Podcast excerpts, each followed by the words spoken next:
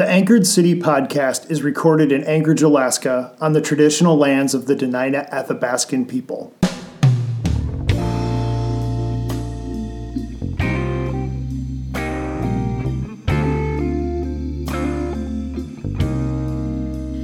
I have heard the oldest stories that the wisest man never told, and I cast aside my worries and just went digging for gold, and I will scale the highest mountains looking for the bluest blue.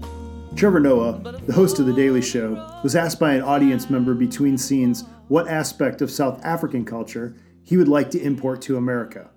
He answered, I think it would be our general ease in talking about race and our racial past. I first traveled to South Africa in 2016. On that trip, I was struck by the openness of the conversation on race and the legacy of colonialism. Another thing struck me on that trip how common protesting seemed to be. At the time, both protesting and an open conversation about racism seemed distant from my experience as someone from the United States. Over the past four years, protesting and the conversation about race and racism have come to the forefront in the U.S. and in Anchorage. And there are deserts that I have yet to cross. And I have dreamed of faraway places where imagination just gets lost. And I would search the wide world over for one proverb that is true. But of all the roads I'll ever walk, At the I edge of downtown Anchorage, on L Street, between 3rd and 4th Avenue, is Resolution Park and the Captain Cook Monument. The plaques at the entrance of the park and on the base of the statue of Captain Cook reveal that the park was established in 1976. It was part of the U.S. bicentennial celebration. The statue of Cook, an Englishman, was donated by British Petroleum. In one way, the monument is fitting. During the first week of July 1776, the British colonies of North America declared their independence from Great Britain. That same week, the plaque reveals, Captain Cook left England commanding two ships in search of the Northwest Passage. He arrived in Anchorage two years later, seeking to do just that. And he failed. He did not find the Northwest Passage. While in the area, Cook and his crew laid claim to the land by planting a flag and burying documents in a bottle at Point Possession near Nikiski. They also did some trading, made some maps, and took notes about the area and its people. They also shot a dog to show the power of their firearms, and this may have reportedly stopped the battle with the Dena'ina, who were carrying spears. After 10 days, Captain Cook, the men, and the ships left. So, why in 1976 was a statue erected in downtown to a man who led an unsuccessful expedition that included a almost inconsequential stop in Anchorage? The answer is colonialism. Cook wasn't even the first outsider to explore Alaska. Danish born Russian explorer Vitus Bering, along with the Russian Alexei Chirikov, arrived in southeast Alaska in 1741. They had previously sighted Alaska on a voyage in 1728. In 1732, Peter the Great had commissioned Ivan Fedorov to map the Aleutian Islands and collect tribute from native tribes. Russian exploration of the Bering Strait in 1648 points to even earlier Russian contact in Alaska. Cook is likely the first outsider to visit Anchorage and the surrounding area, but his visit left little impact. Leaving more of an impact was the Russian presence, though relatively small, in the Anchorage and Cook Inlet area starting about a decade after Cook's arrival till Alaska was sold to the U.S. in 1867. Captain Cook is venerated in the city with a park and a statue. There's also a hotel named in his honor just a few blocks from his statue. One of the three flags flying on top of the hotel is a British flag.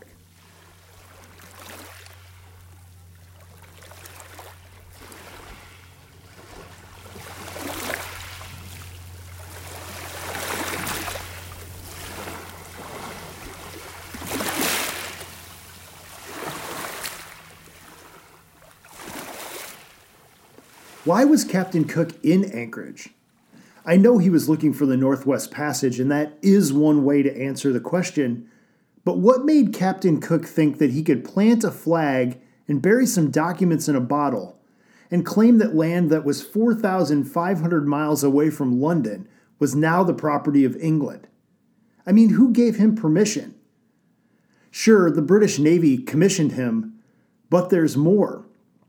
Cook, like Christopher Columbus and other European explorers, were given the right to take the land and possessions and people by God, or so they thought.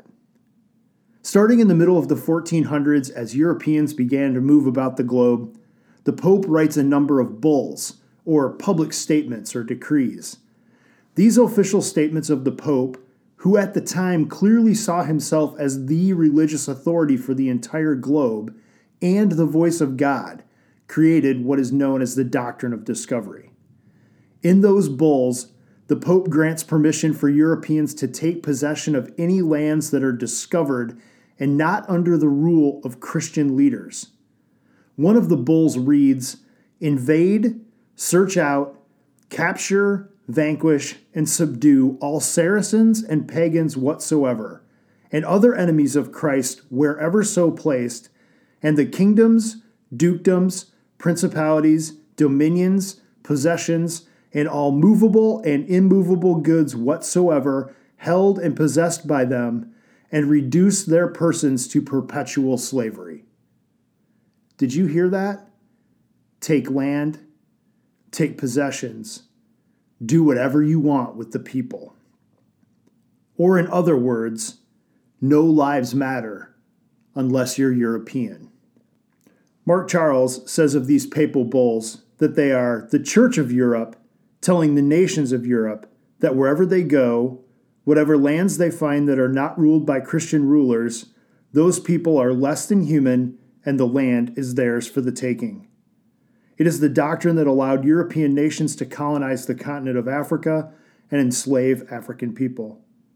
It is also this doctrine of discovery that allowed Christopher Columbus, who was lost at sea, to land in a new world already inhabited by millions and claim that he had discovered it. Common sense tells us you cannot discover lands that are already inhabited. The reason that there's a Captain Cook monument in Anchorage, Alaska is because of the doctrine of discovery.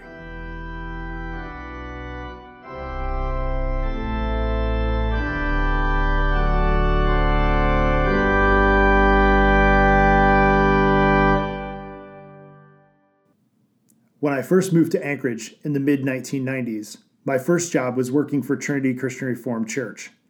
That church is located at the corner of East 16th Avenue, where Sunrise Drive and Airport Heights Drive meet. The church, like much of the Airport Heights neighborhood, was built in the 1950s. At that time, the development was called the Saxon Subdivision. In that era, owners of the homes were asked to abide by a set of restrictive covenants. In a 1948 example, the first restriction reads The property hereby conveyed shall not be sold or alienated in any manner whatsoever to other than Americans of the white race. The Airport Heights covenants were consistent with practices across the city and with the doctrine of discovery. Land was to be held by Europeans.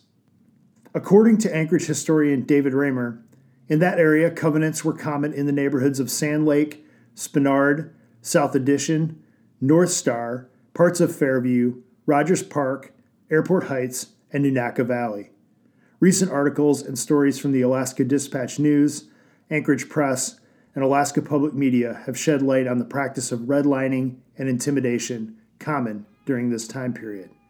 It is noted that after World War II until the 1960s, the majority of Anchorage's black residents lived in one neighborhood Fairview.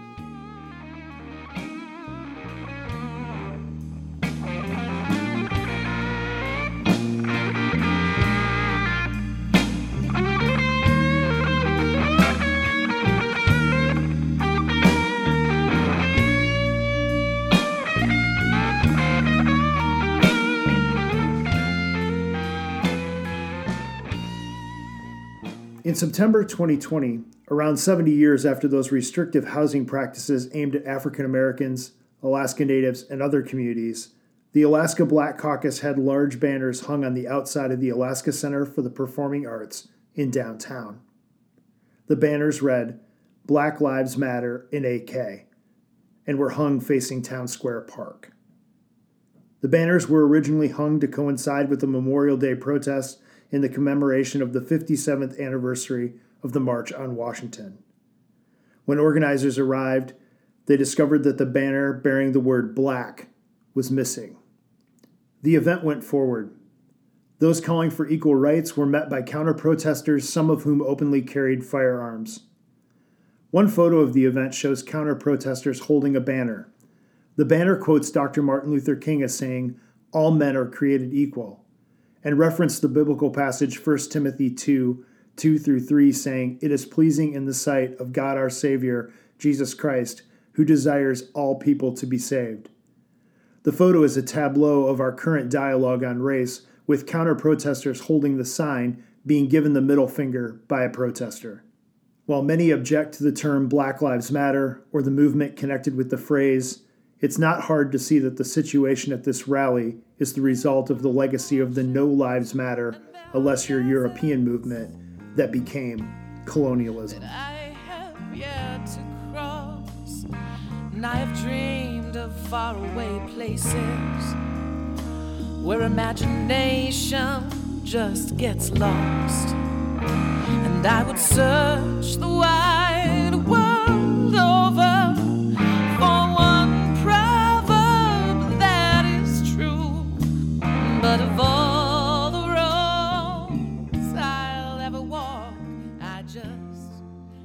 Over the summer, in the wake of the killing of George Floyd, the life size bronze statue of Captain Cook came under fire. There were calls for it to be removed. Ultimately, the decision on what to do with the statue was given to the native village of Eklutna to decide. As we wait for that decision, the Captain Cook monument still stands. The real life Captain Cook? Well, he died on a beach in Hawaii after leaving Alaska. Apparently, shooting a dog failed to stop the battle that time. Meanwhile, a recent news report stated that homes across Anchorage still officially have discrimination covenants on the books, and that the city is trying to figure out what to do about that situation. At the time of this recording, no one seems to know what happened to the missing banner in Town Square. And with all those lessons learned, with the crazy long life that I lived already and the scars I earned, I still can't seem to find Maybe Trevor Noah is right. Maybe we in the United States, in Anchorage, need to develop an ease in talking about race, racism, and the legacy of colonialism. But my hunch is we don't often talk about it because it's hard.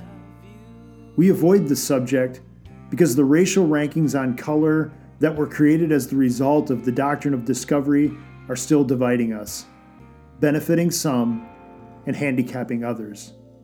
In our next episode, we will continue to explore the legacy of colonialism.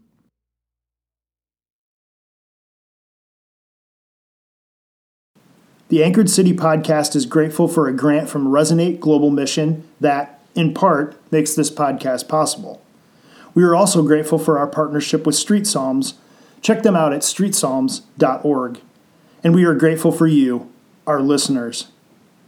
The Anchored City podcast is a production of the Anchorage Urban Training Collaborative. The mission of the collaborative is to train the heads, hearts, and hands of urban leaders to love their city and seek its peace. When we say peace, we mean the desire to see a world where all things are the way they are supposed to be for all people. Find us online at anchorageutc.org and on social media at anchorageutc. Our theme song is by Anchorage's own Monica Letner.